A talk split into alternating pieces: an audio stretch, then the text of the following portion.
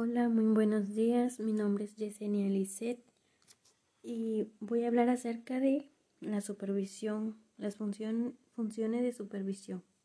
Bueno, para empezar, un supervisor es el líder académico de la zona escolar, es quien orienta a los, a los directores y a los maestros.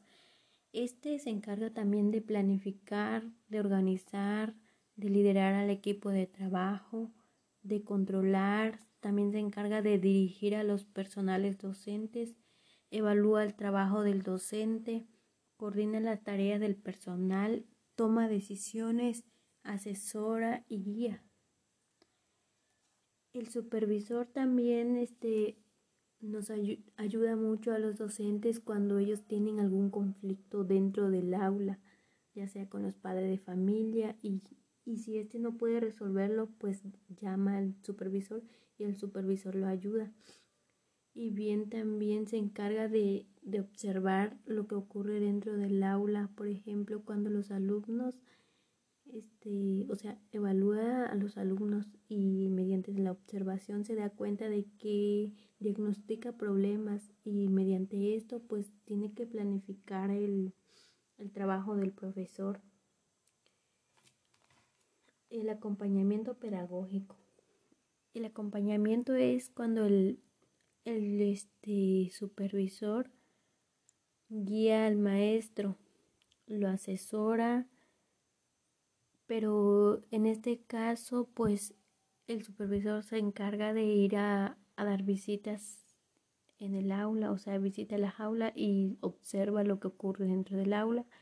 También se encarga de dar microtalleres, o sea, dar talleres a todos los docentes sobre algún tema en específico, es decir, talleres sobre, por ejemplo, si dentro del salón hay bullying o alguna necesidad que el alumno tenga. Si hay bullying, pues le da micro talleres, pero los docentes no saben cómo resolver este problema.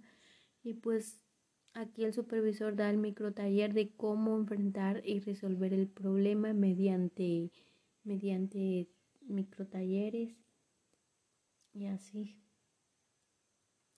Y también para también este supervisor debe de ser una persona con mucha experiencia, debe de dominar el currículum, debe de, de saber mucho, es decir, debe de estar lleno de información, debe ser un investigador, o sea, lleno de conocimientos para que así pueda ayudar al docente. También existen diversos métodos de supervisión. Por ejemplo, el de ayuda mutua o interpersonal.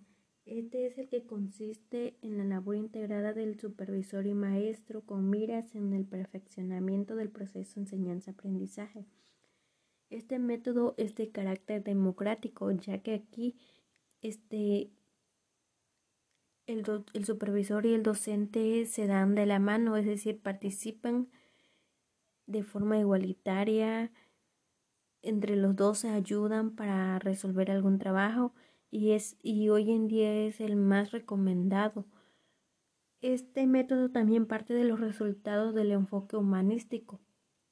Aquí el docente debe de ser activo y es quien necesita mayor atención, es decir, el supervisor debe darle más atención en este caso al docente, porque este, este es un método de ayuda mutua o interpersonal, es decir, ayuda mutua que entre los dos se ayudan para resolver un problema. Y en este caso, pues es al docente a quien se ayuda más para que el docente sea un profesionalista y este y pueda dar su clase de manera este, más creativa, más dinámica, más organizada, que sea un maestro, digamos, perfecto.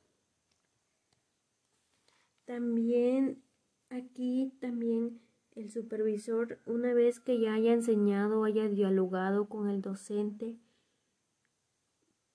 y ayudado a planificar las actividades dentro del aula para resolver las necesidades de aprendizaje que los alumnos presentan. Una vez ya este, llevado a la práctica lo que ellos se propusieron, en lo que quedaron de acuerdo, después de llevarlo a la práctica, revisen los resultados y evalúan y nuevamente vuelven a, vuelven a observar otra vez para ver si, si la práctica llevada a cabo dio o no dio resultado. Bueno, y sería toda mi sería todo lo de mi tema. Gracias.